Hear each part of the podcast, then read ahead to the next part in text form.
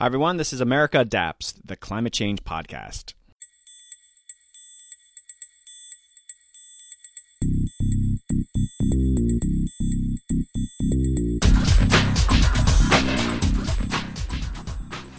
Hey, adapters, welcome back to another exciting episode. I'm Doug Parsons, your host of America Adapts. In this episode, I'm talking with Dr. Carolyn Kousky, the Executive Director of the Wharton Risk Management and Decision Processes Center at the University of Pennsylvania. We cover a lot of ground how wildfires drove a California utility into bankruptcy and what needs to change to prevent this in the future. We also talk about the dysfunctional nature of flood and disaster insurance and why it's so hard to reform. We also dig into how low income households need better access to disaster insurance. And a favorite of mine, why Florida keeps making crazy and poorly thought out flood insurance decisions. And the word crazy is mine, not Carolyn's, just want to point that out. We cover a lot of ground in this episode, really useful information on the bread and butter issues of adaptation policy. I hope you enjoy. Now come join my conversation with Dr. Carolyn Kousky.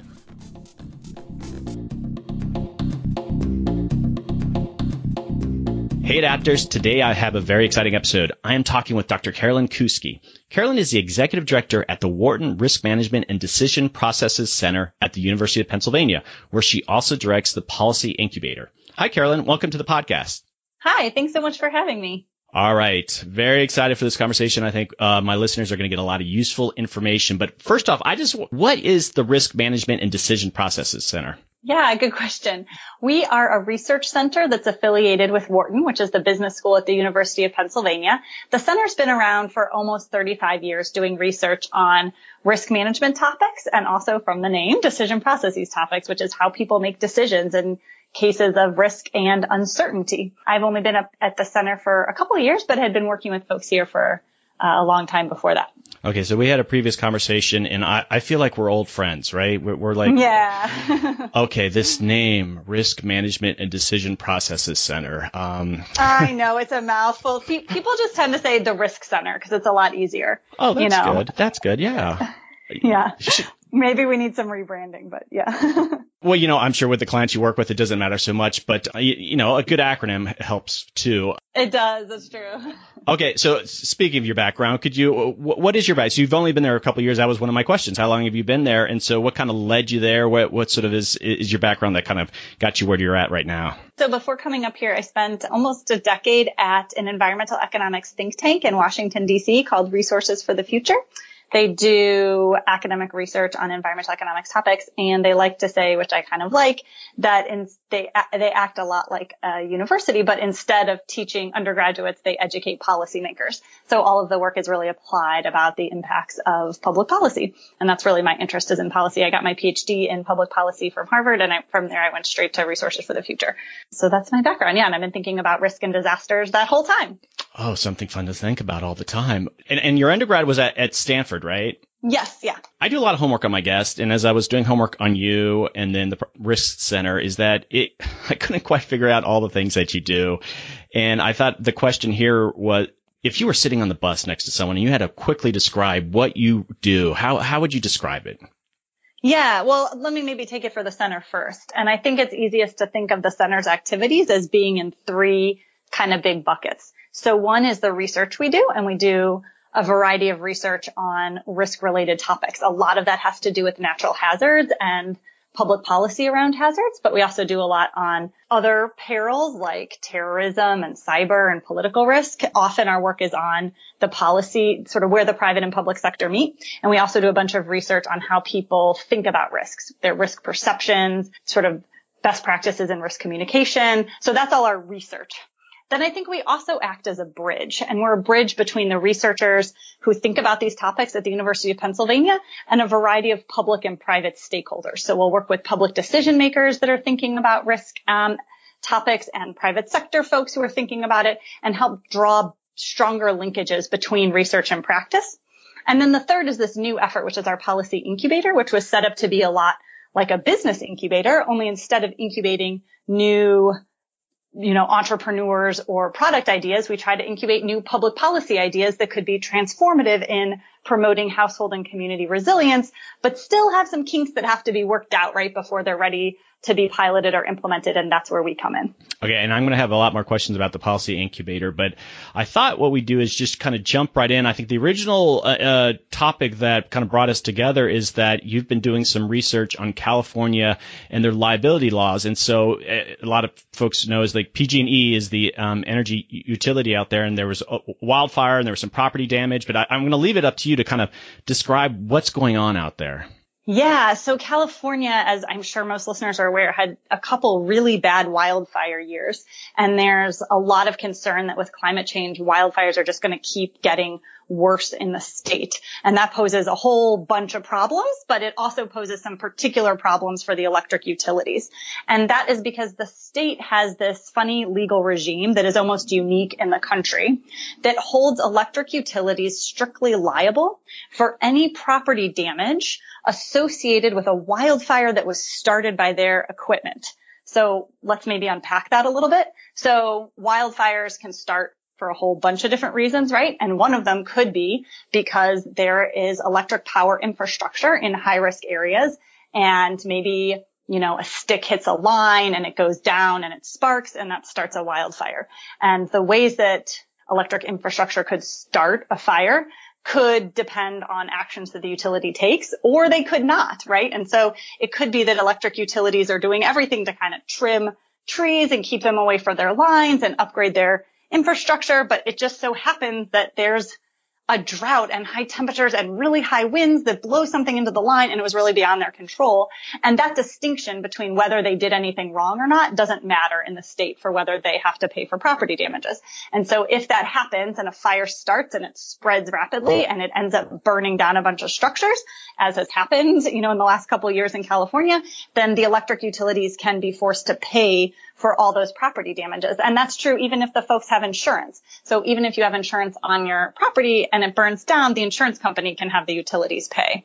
And so that's created a number of problems for the electric utilities and raised these questions of who really should be paying for property damages. Should ratepayers be paying for it? Should shareholders? Should the people who choose to live in the high risk areas? You know, how do you distribute the cost of wildfires? And that's actually a question across so many natural disasters, right? Who's going to pay for all this damage? Okay, so maybe you can clarify a lot of things. I remember when PG&E went bankrupt, and uh, it's an electric utility, and I don't. Is it a completely private one, or is it public private? How does a semi-public utility go bankrupt?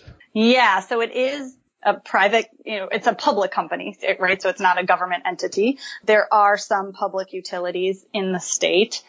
And so it had shareholders. There's essentially three very large utilities in the state that are under that model. And apparently, I think they've, you know, they've faced bankruptcy problems before unrelated to wildfire. But yeah, so they're in bankruptcy court and being restructured and um, you know, that's going to be hashed out by the bankruptcy court. Okay. Yeah. That was my next question. So what's happening? This happened last year and I, that was got, had all this big news, but there's still, someone's still delivering electricity through the utility. And if it's just going through this yes bankruptcy yeah, court. Yeah, they're still delivering electricity. Yeah. And I should say that I think it's important to separate out two issues which are getting conflated a little bit in talking about this in the state. And one is, you know, did PG&E do something wrong? Did they not invest a lot in safety? Was there sort of a poor culture of risk management? Should they have been, you know, upgrading their infrastructure? You know, there was just a big news article on this. And that's a question about, about the company and how it was run. And I don't know anything about that. I've never studied PG&E. I can't say whether they're a good company or not. And then there's this broader policy question on how we fund damages from wildfires and what the role of utilities is. And I can speak to that. But I want to be clear that when I'm speaking to that policy question, I am not saying one thing or another about what kind of company PG&E is. Well, I'll leave it. I'll say it. What's happening now? The, the part of the, some of the information you shared with me is that, you know, California has these odd liability laws and maybe someone wouldn't say they're odd, but are they going to reform them as PG&E's in bankruptcy court? Yeah, so this has now gotten a lot of attention and the governor put together a task force that has been looking into this and a report was issued so there's been a number of groups thinking about this. Legislation was actually just introduced and has passed one chamber. So they're thinking about how you essentially fix this so that your utilities aren't going bankrupt. Um, so far, those solutions have not been focused on actually just reforming this liability regime, which is called inverse condemnation. Because one thing you could do is just reform this regime so that they're not held strictly liable, right? So, but a whole number of other issues come up. And so some of the work we've done is thinking about if utilities do have to pay these third party costs associated with wildfire, how do they fund them? Um, what kind of financing arrangements um, are used? And those are the types of things the state's now struggling with. Maybe you haven't found this, and I, I got a little bit of background on the California wildfire situation. I did this whole California DAP series and got to talk to some folks there. It's really interesting, and so there's still a lot of growth in California. And I think of the liability associated with PG&E, and okay, there's all this public interface with these rural areas that are under wildfire threat, and you have local zoning laws that are encouraging this growth or not preventing it. And so is there any talk of coming up with I guess laws that are going to benefit the utility company that they're not going to be liable that it, let's say a local government allows uh, you know building in an area that's really prone to wildfire is there areas that you could sort of the state could help out the utility so they're not at so much liability yeah, and I think you've hit on what makes this a difficult problem, right? Which is that there are so many different entities that are contributing to this risk. So there's not just one entity that can, you know, fully manage it. So wildfire risk depends on where people decide to buy homes. It depends on what local governments do in terms of their zoning and where they allow construction to take place. It depends on the land use policies that the community and the households adopt. You know, are they clearing defensible space? Is the development clustered together? Is it flung out all through the wildland urban interface? And that also, and those patterns also aren't just about you know, people's preferences. Some of it is, I like to be out in nature. It's beautiful, but it also has to deal with the affordable housing crisis in the state and where people can afford to live, right? So you have some high risk areas that people are choosing to live in because there's such wonderful amenities and other towns that are out in some of these risky areas because that's where it's affordable and a lot of California cities are less affordable, right? And so all these policies, and then there's the state building codes and how you build a structure also determines whether it's likely to burn or not. And so obviously in an extreme type of fire, building might do less, but there's a lot that can be done to prevent, you know, like an ember that flies ahead from actually igniting your home.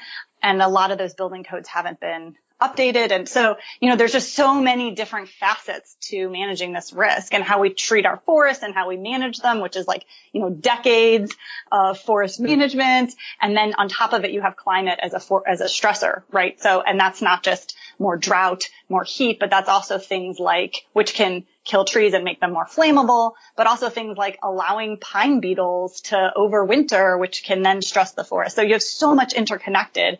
It makes it a very tricky problem. That was very helpful, and it's just got me thinking all sorts of ways of how, we're kind of doing adaptation on the ground. And, and it occurs to me that there's a lot of interest in making someone liable for climate change. And you know, there's these court cases about you know hitting the energy companies because they're contributing to it.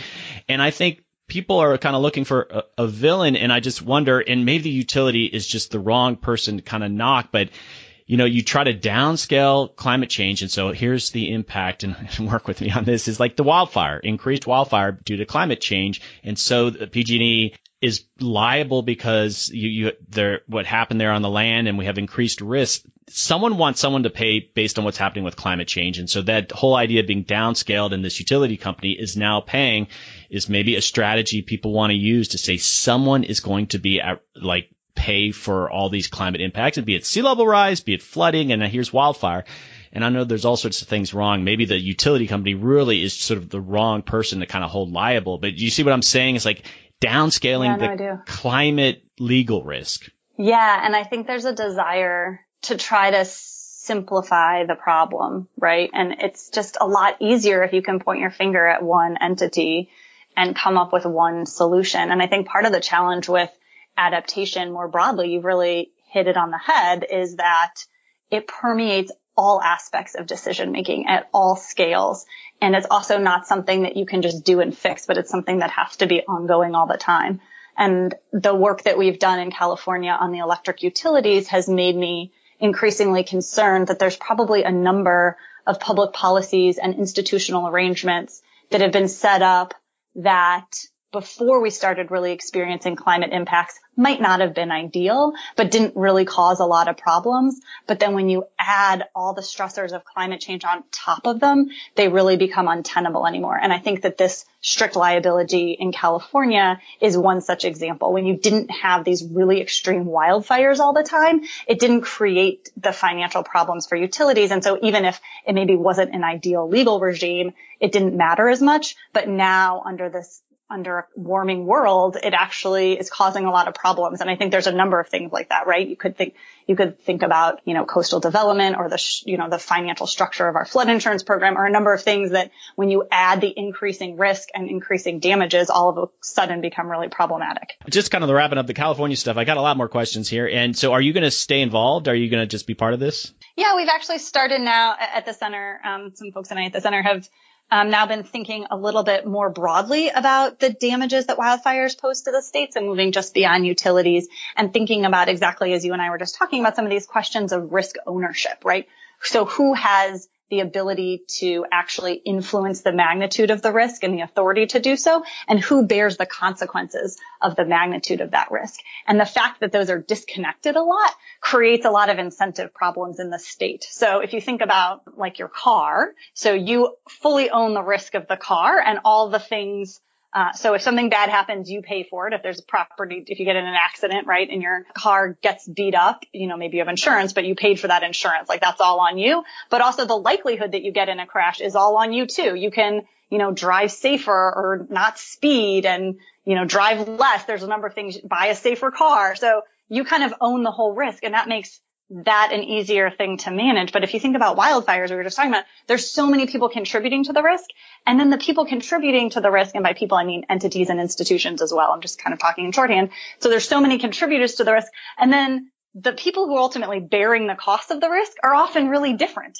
So it creates incentive problems, right? So, and the people bearing the risk are often really diffuse. If you think about, for example, all the health impacts from the smoke that extended all over the state and beyond the state. And so that makes it a thorny problem to manage. So we're starting to get our hands around that. So I want to pivot again back to the yeah. po- policy incubator because I'm very curious about this. And you, you briefly sort of talked about it, and I know it, it's you, you. I guess you co-direct it there, but what is it really? And I, I have some questions of like sort of the products and like the applications of what you do there. But I mean, what what are you really trying to accomplish with the incubator? So it's a super good question, and it's really new. I mean, it's only been up for like a little more than a year, and so I think the first thing I'd say is that this is an experiment and a work in progress, and we're trying to learn by doing which is also fun, but I don't think we have exactly one template on how this works all the time.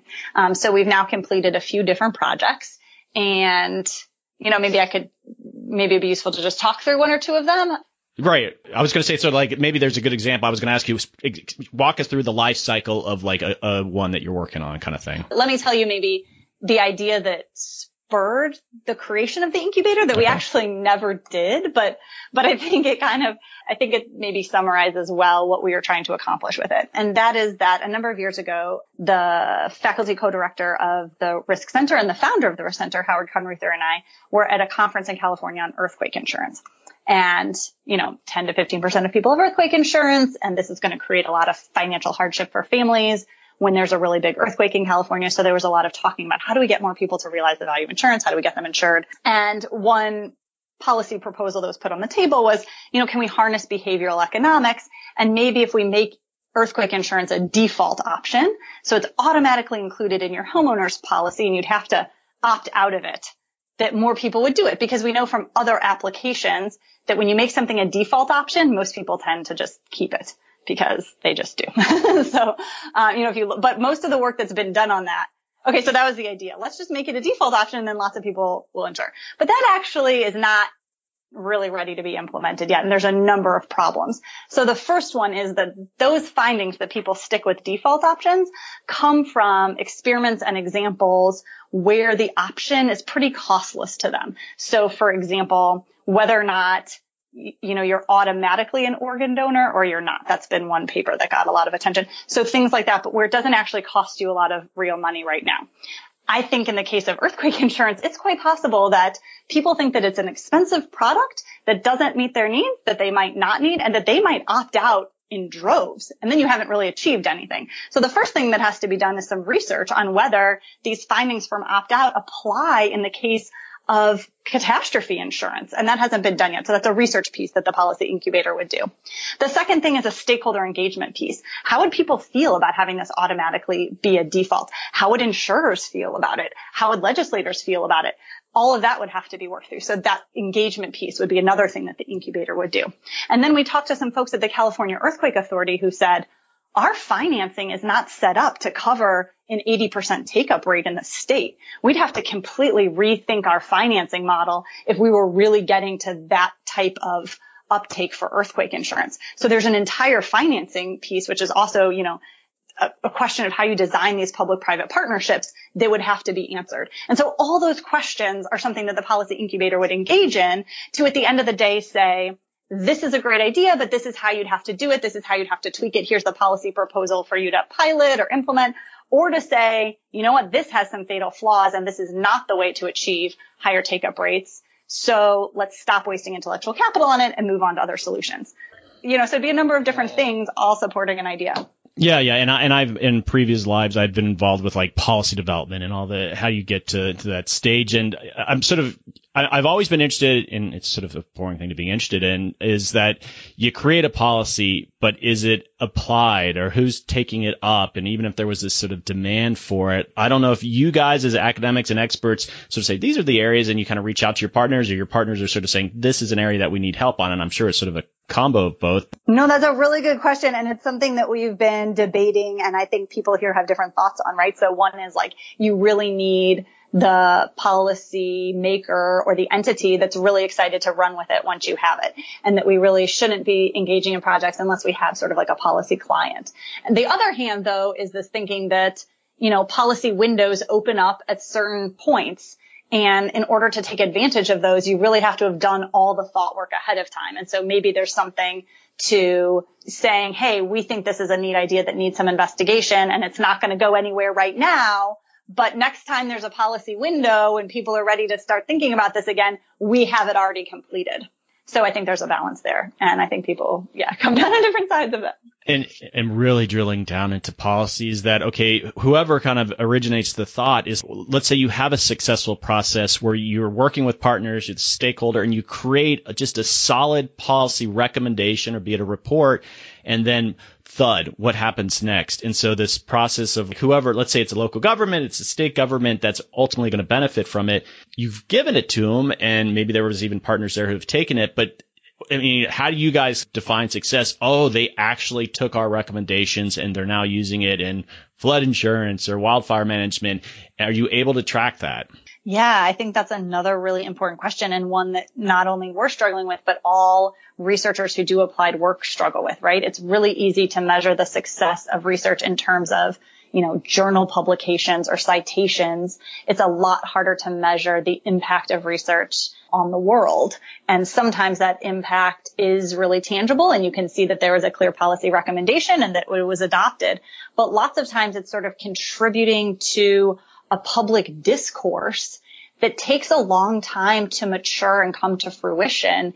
And there's so much contribution. It's very difficult to isolate, you know, one thread and say, this is the impact it had. And so I think, I think you're raising a very, you know, important question for how we measure all research. And we'd like to do more. And what we're trying to do more is to rethink engagement with decision makers so that it's not just we have this report and we drop it on people's desks and we walk away, but more of sort of co-producing the questions and the answers so that I think there's a lot of times where academics are not answering questions that decision makers actually need answered, right? And so part of it is also engaging with decision makers much, much earlier in the research process and doing that in a collaborative way, right? And I think sometimes it's easier and sometimes it's harder. And I'll just say if there's anyone listening who is on the sort of one of these decision makers, we are really open to talking with folks and getting a better understanding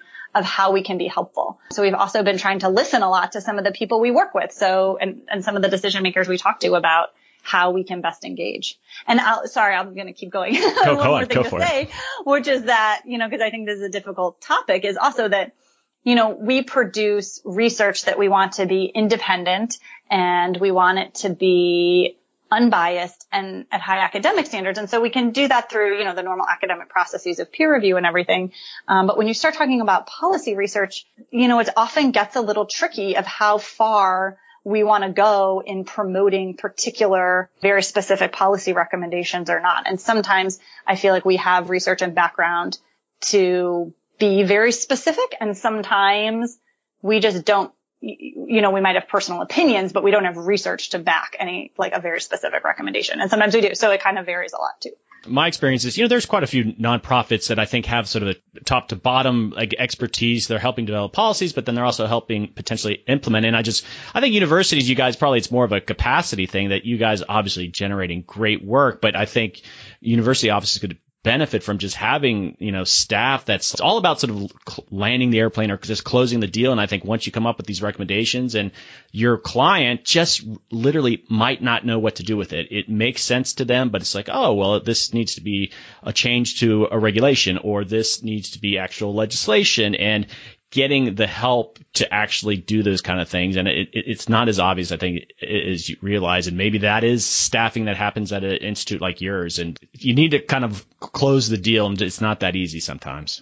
No, I think that's right. Kind of two things to react to what you just said. One is that I think that academics really like to focus on first best solutions and think about how you'd solve problems in the absence of all the messy politics. And so but that can often be not really helpful because some of the ideas are just so politically non-starters. And so once you start weighing into the political process, then things get messier. And I think a lot of academics maybe get more uncomfortable, right? And so, you know, coming back to the California wildfire stuff, you know, my very personal feeling after looking at all this is that I don't think that this inverse condemnation liability regime makes a whole lot of sense. And I think that there's maybe better ways to apportion responsibility, but I don't think that that's a political starter right now in the state, right? So they're looking at other ways to deal with it. And so, you know, so to be helpful to the state now, it's important to not just keep talking about what might be first best, right? But thinking about what's actually politically possible.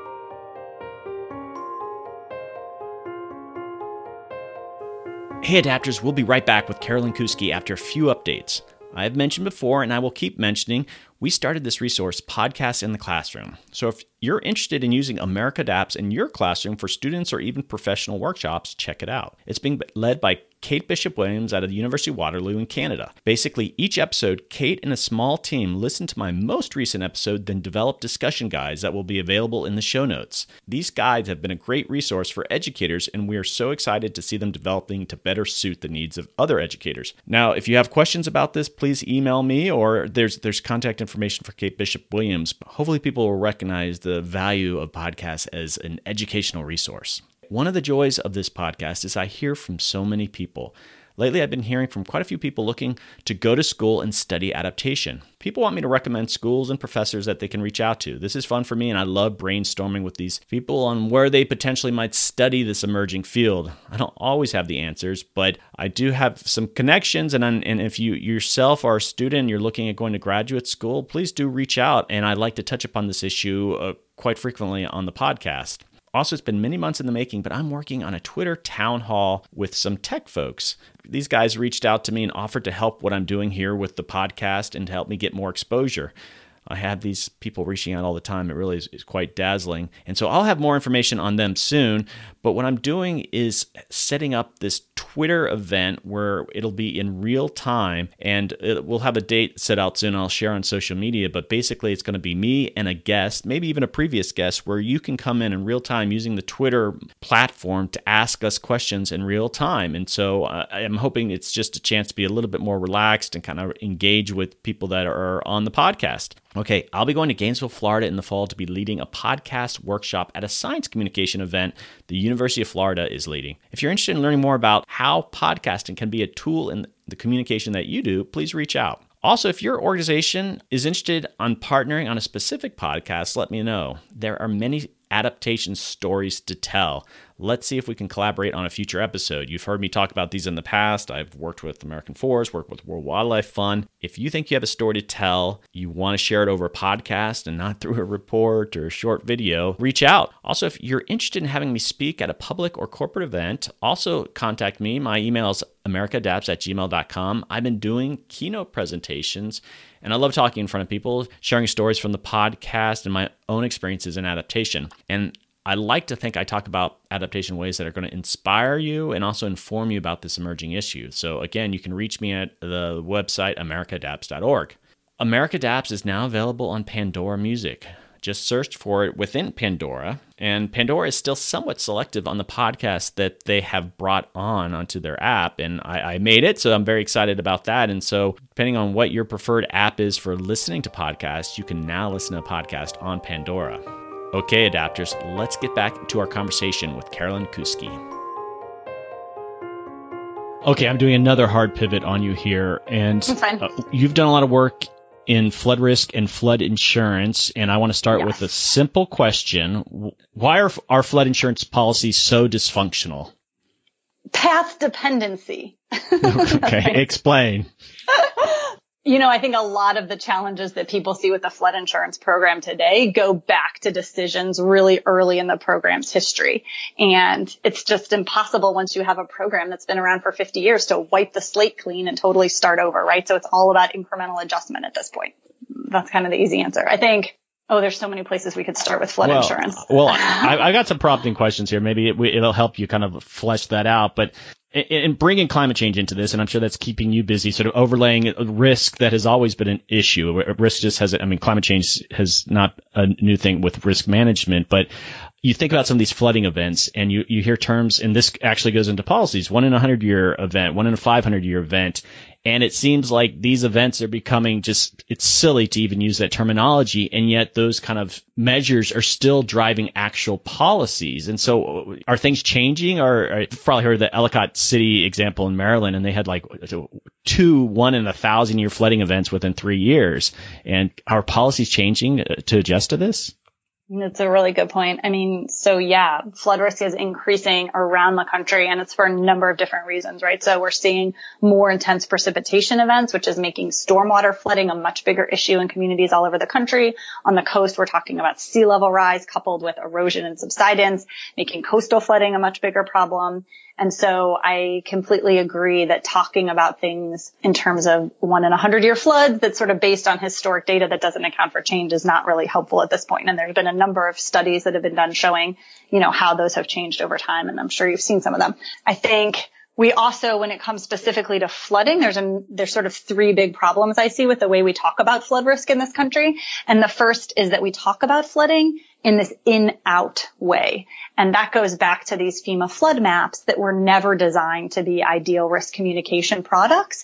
And yet they've become the de facto risk communication tool in our country because there's nothing else that's free and universally available and linked um, to all our programmatic and regulatory things. And so these maps that were really designed to implement the insurance program have become risk communication products. And what you need to implement the insurance program is you have to know where that hundred year um, they call it the special flood hazard area, where that boundary is, because inside it, there's a mandatory purchase for insurance for certain households, and inside it, local governments have to adopt different building codes. And so that line becomes really important to implement these two requirements, right? But that's made us talk about flood risk like you're in or you're out and you're safe or you're at risk when really flood risk varies across the landscape. And even within the 100 year floodplain, some areas are much more risky than others. And we know that risk extends far beyond the 100 year floodplain. And as you just mentioned, what was a hundred year floodplain, you know, yesterday is not what it's going to be tomorrow. And so all of that has created a big problem that we talk about flood risk like it's binary when it's not. I think that's problem number one. I was just going to say, like, if you're in a position where you're actually making some recommendations, you're working with a client, and you you have to kind of defer. Oh, well, the FEMA maps or something very technical, some data driven information that you feel you need to include. But I mean, are you even comfortable putting down this this and in this area there's a one in a 500 year uh, planning event? Do you still defer to those numbers?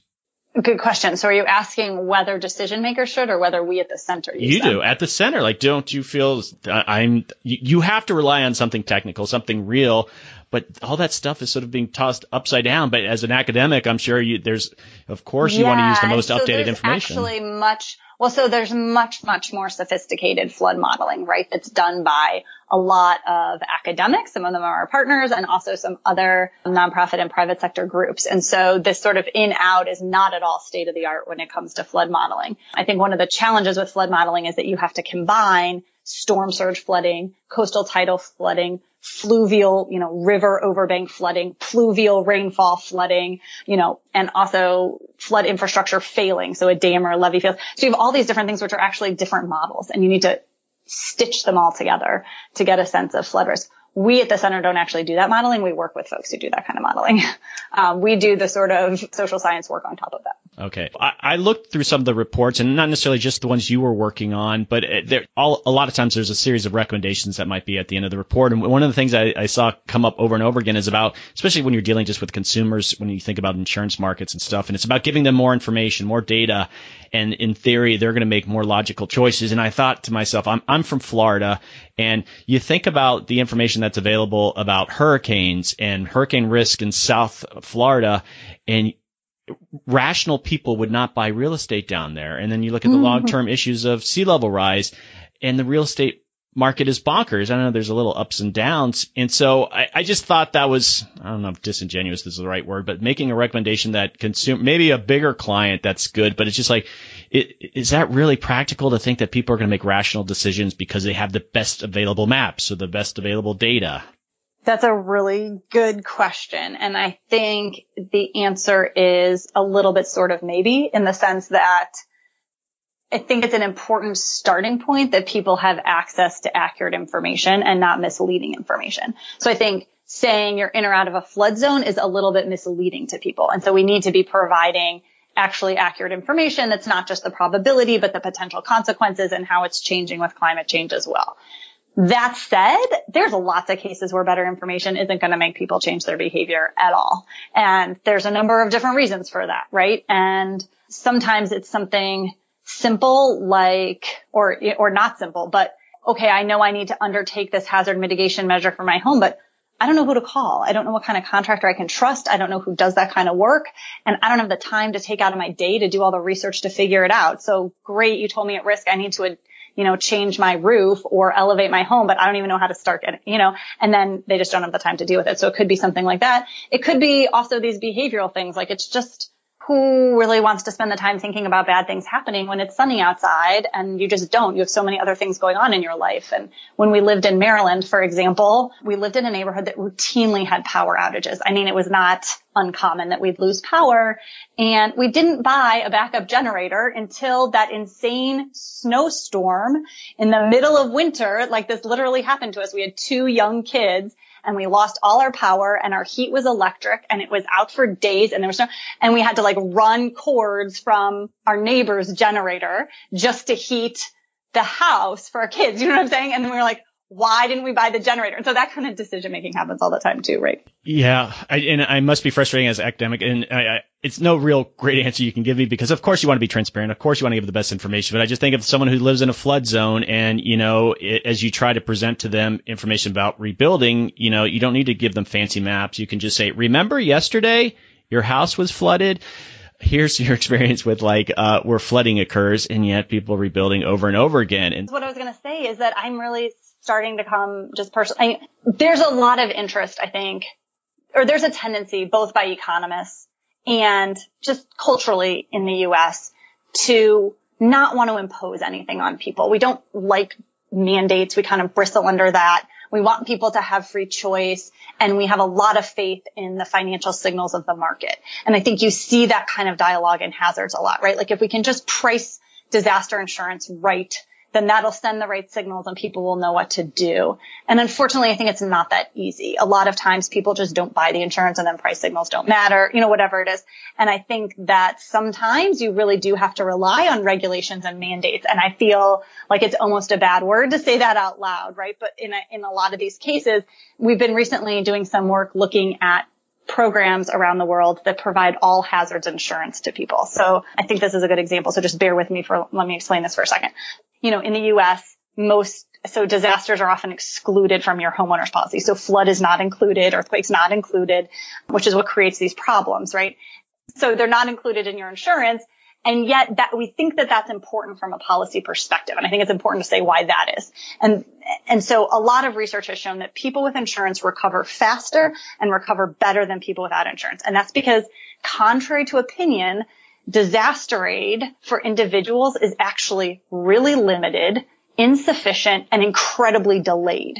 And so you can't count on disaster aid to make you whole after a disaster and to get you quickly back on your feet again. And so if you're one of the majority of households in the country who doesn't have $500 in an emergency, if your house is damaged from an extreme storm event or a flood or a hurricane or whatever, you are in real financial hardship after that event. And that's why we think insurance is so important.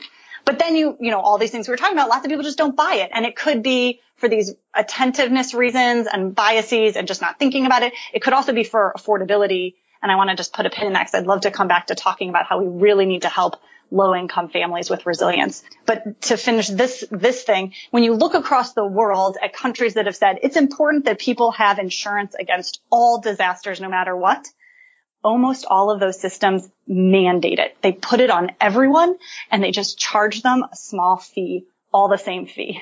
So they don't do this voluntary, let's educate them and try to get them to buy it. They don't worry about price signals. They just make everyone buy it. So that's like France, Spain, New Zealand.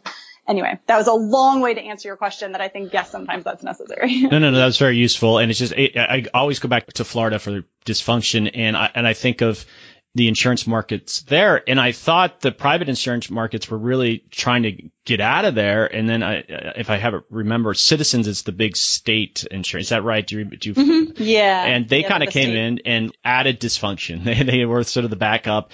And then, but I think one of the papers you guys wrote, it just talked about just sort of encouraging more of the private insurance to come back into the state or like what are their options? And just wouldn't a rational private insurance provider not want to be in Florida at all? And wouldn't that in itself help discourage more growth in Florida? Those are excellent questions. So yeah, we recently did some work looking at the emerging private residential flood insurance market. So the private sector has always provided always for, you know, there's been a robust commercial market for floods. So big commercial clients will buy a multi-peril policy that covers everything and floods in that. There's also been a market on the private, in the private sector for flood coverage above the National Flood Insurance Program's cap of $250,000 for very high value homes.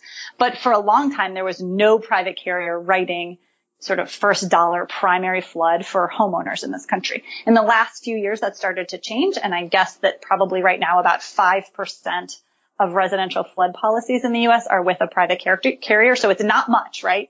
But it is growing and there is interest for the first time. If you look at where those 20% of that, those private policies are in Florida, and another 20% are in Puerto Rico, interestingly, for a totally different reason. But if you look at where they are in Florida, they tend not to be along the coast where the risk is highest, right? And when you talk to a lot of these providers, you hear a lot of concern that in order to increase private sector writing of flood insurance in this country, it has to be coupled with much more aggressive floodplain management, zoning, land use, and building codes. And that until the public sector steps up and does a much better job of actually reducing the risk, it's going to be too expensive to transfer the risk, right? So insurance is a form of risk transfer that you really want to do after you've done all the cost effective risk reduction.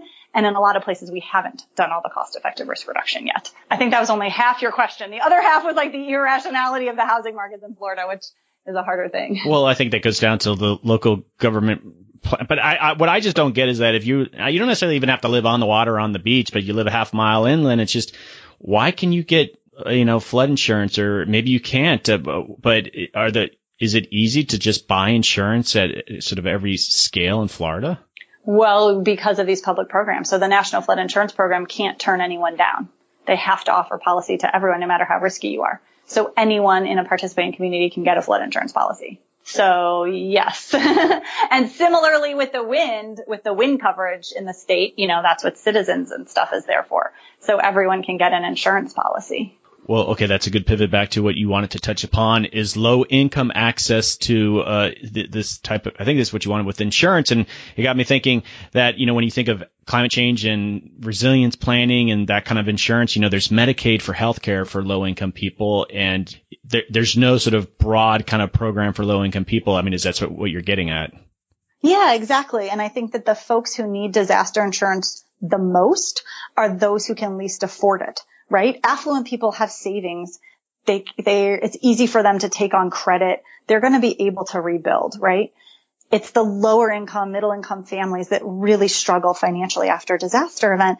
And yet none of our programs are really means tested for those groups, which I think is unfortunate. And the issue of flood insurance has gotten a lot of attention. The National Academy of Sciences did a report. I was actually on the committee. FEMA put out a great report, an affordability framework. There's been a number of academic publications. RAND did a great study for uh, New York City looking at this. So there's been a lot of really good work and all of it points to the need for sort of means tested assistance with flood insurance when you think that it provides this important recovery benefit to households. And yet nothing has really emerged at the federal level, which is even more frustrating because, you know, this administration's OMB suggested that an affordability program for flood insurance was a good idea and Democrats in Congress have suggested it's a good idea. And when on earth does that happen?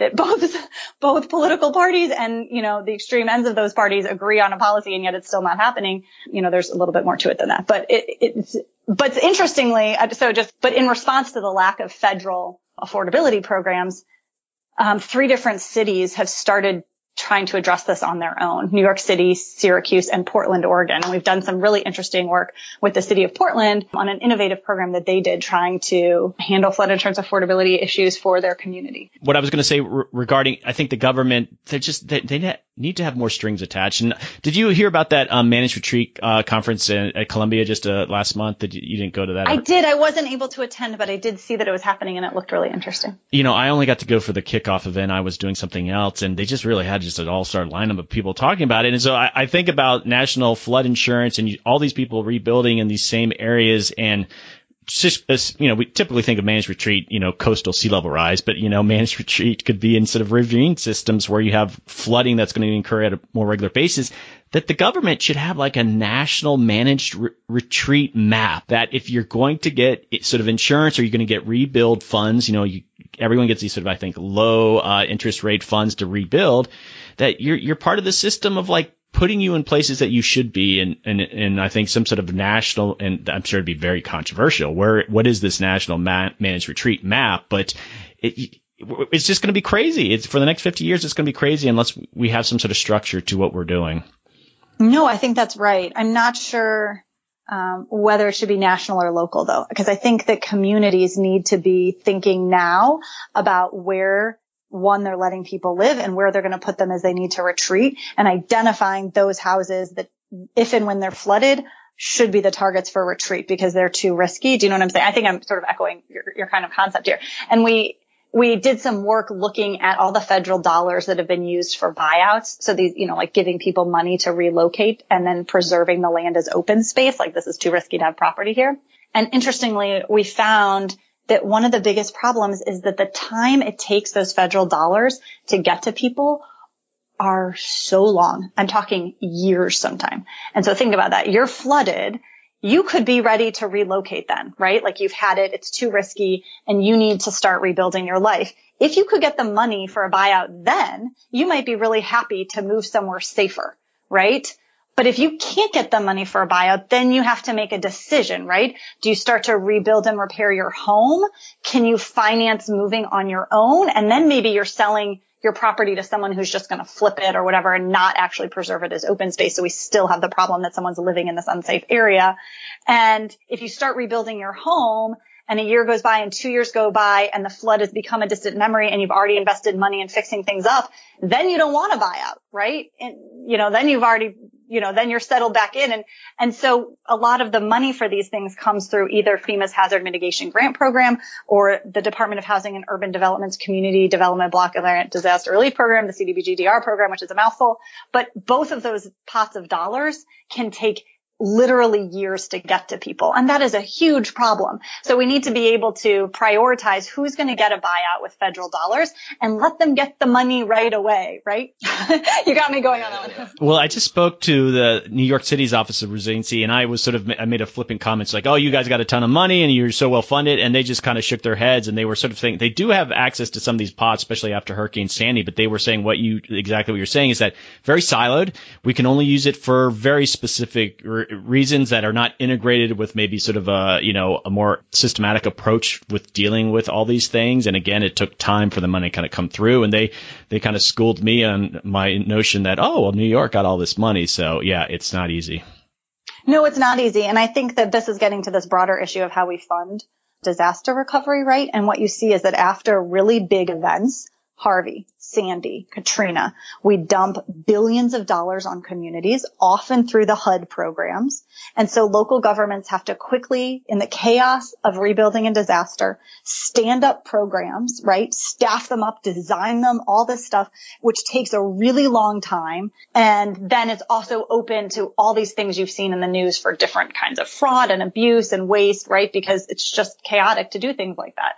And meanwhile, we're putting very little money into pre-disaster risk reduction, into planning to make the post-disaster process easier and also small localized events. So there's really heavy rainfall in my community and we have a really bad problem, but it doesn't make the national, you know, it's not a national disaster. They don't get any federal dollars.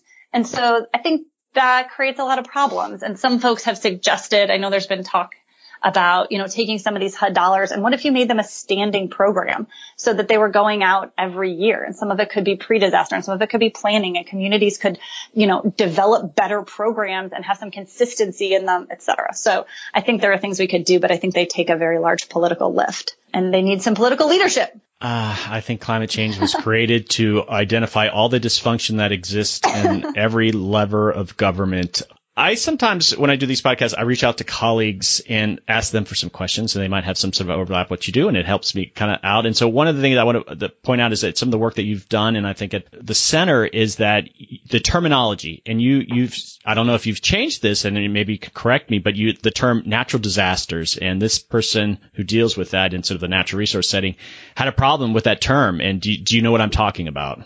You mean because they're really man-made disasters because you only get disasters when you put people at risk? Right. And so just reinforcing yeah. this notion of this sort of natural kind of conflict with what we're doing with, and I guess the point is that it's all about the human origins to the, these troubles. Yeah. And I try to differentiate sort of natural hazards which is just the underlying right. hazard from the risk, which is created when we put people and capital in the path of the hazard. So I, I saw a title right. of the paper yeah. had natural disasters in it. So I'm just uh, speaking on. so just be what you know. Be said. Uh, of course, you can use whatever. I'm just saying that so, you know there's the different players within disaster management, and that's uh, natural disasters is, is terminology that's just like oh that's not what it is, and so I I don't know if it kind of comes up in your circles. You know, I think the point that we contribute to disaster risk is right on and has to be at the center of our discussion of this. I think that when you're talking with the general public, you know, those terminology choices don't mean much to them. So I think it might depend what audience you're kind of engaging with, right? and there are people who will very much understand the difference between a natural hazard and natural and disaster risk and what, you know, and there's other people whose eyes will gloss over. So. oh, you're going to hear from this person. Oh, that's right. I sort of want to do a final pivot here because I mean, I know it seems like we just snapped our fingers, even though we've gone through a lot of wonky stuff. At this time has flown by actually. And so you are at a university and do you work with students much? Yes, in different ways.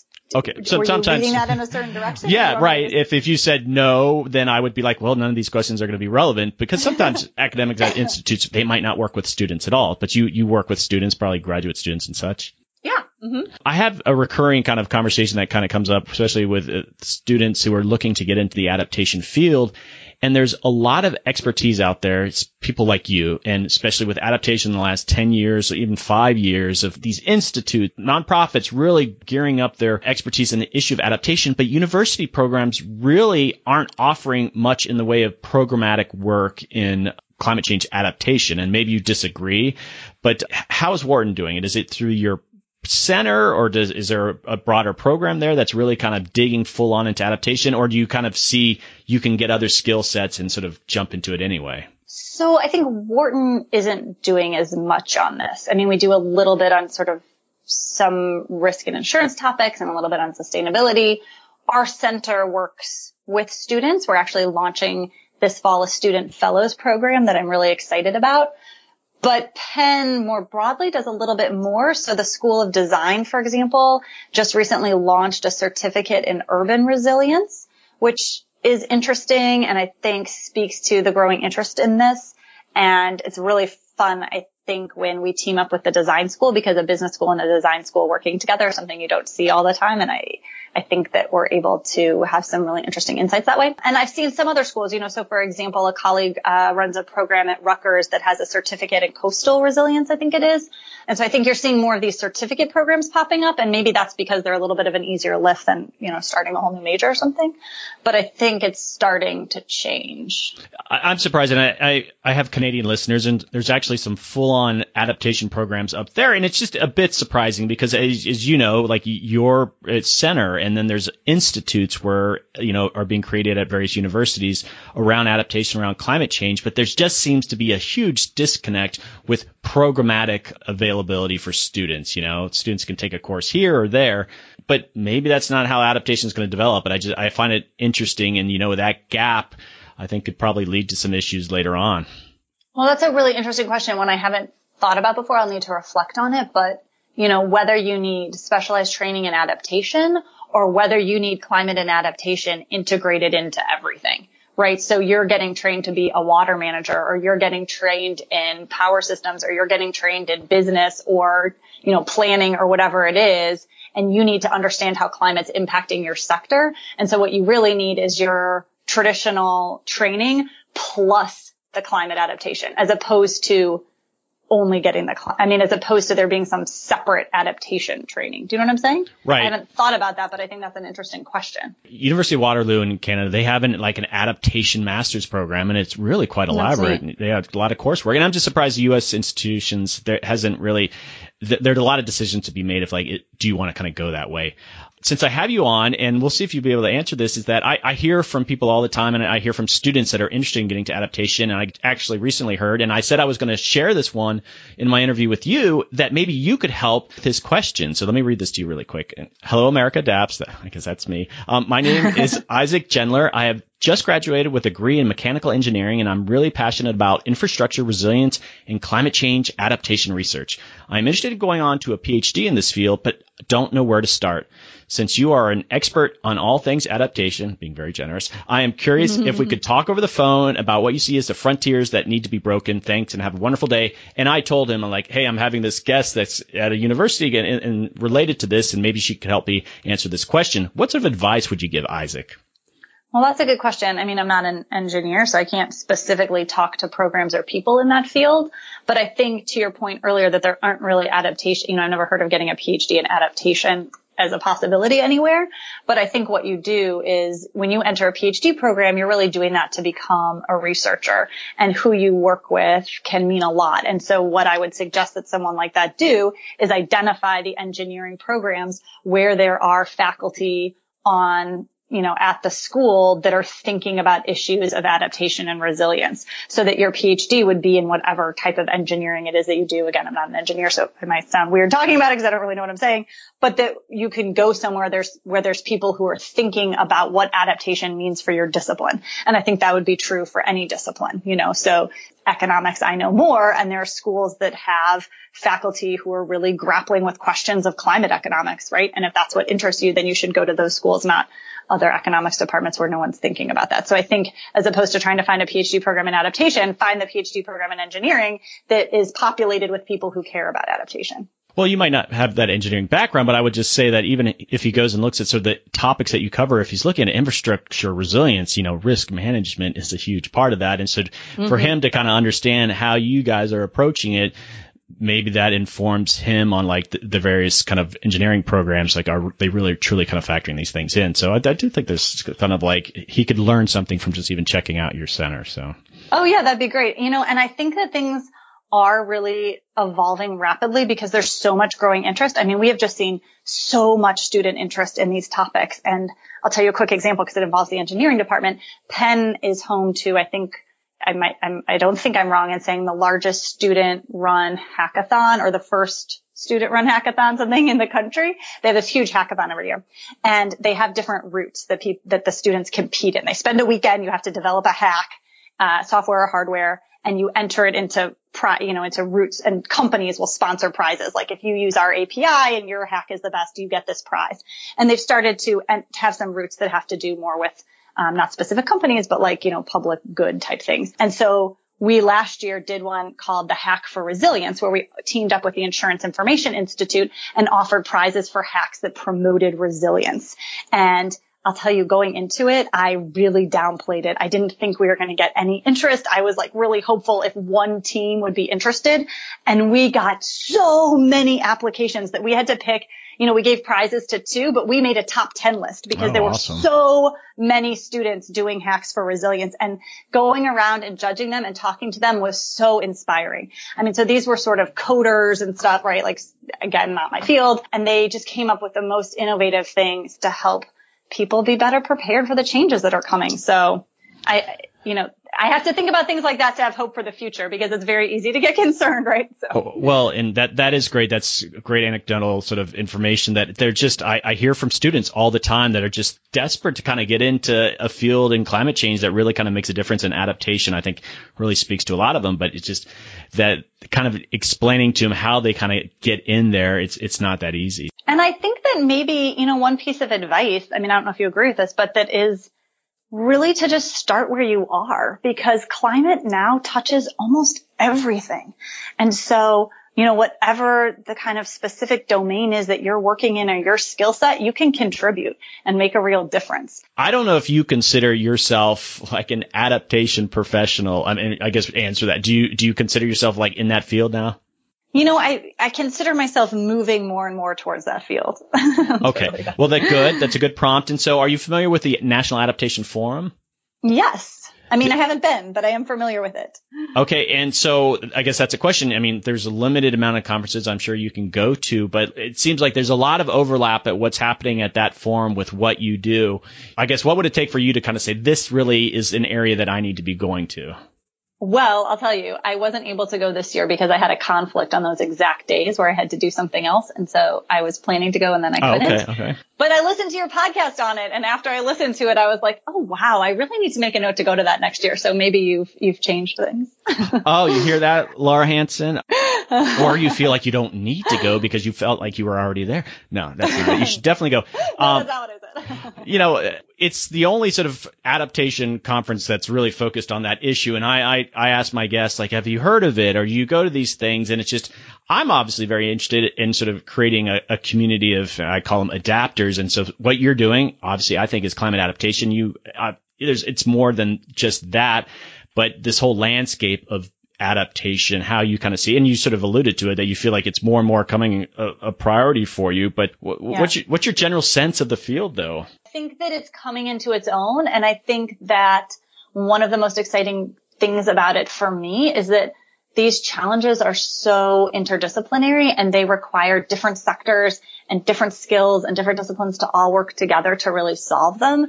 And I think that that's exciting. And I think that that's starting to happen more and more. You know, so I think about financing questions. You know, how are we going to pay for this? Who's going to pay for it? What are the implications of that? What does that do to our incentives?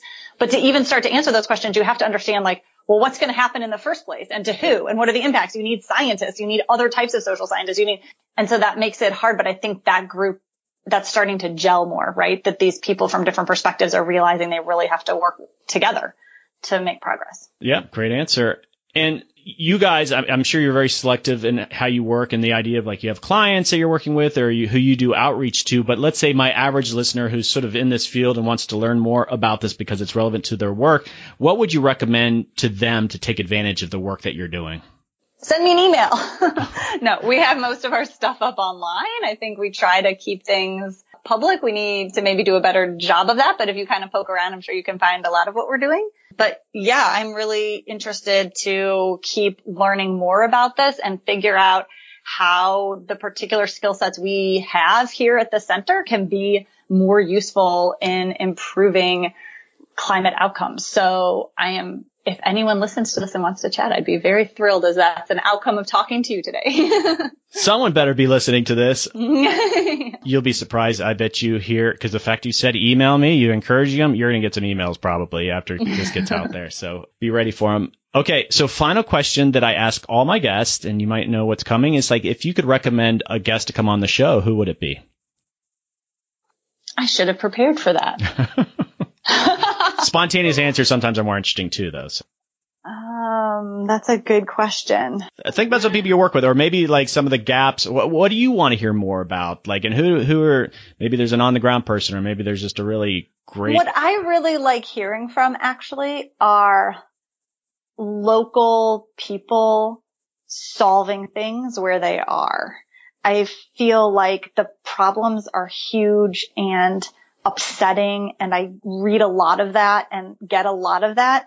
And I really like seeing solutions. And I think in the field of climate adaptation, a lot of the solutions are actually small and it's their cumulative impact that's going to be so important.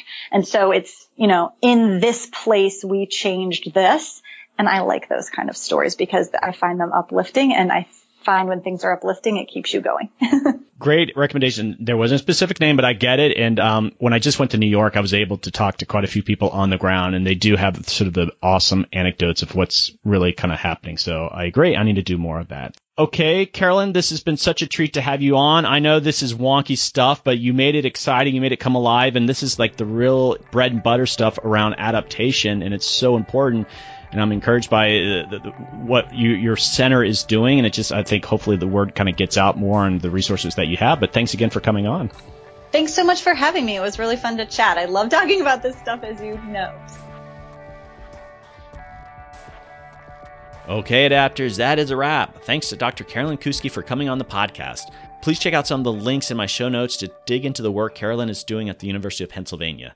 There seem to be some great opportunities to work with Carolyn on risk management. You heard her, she said reach out to her.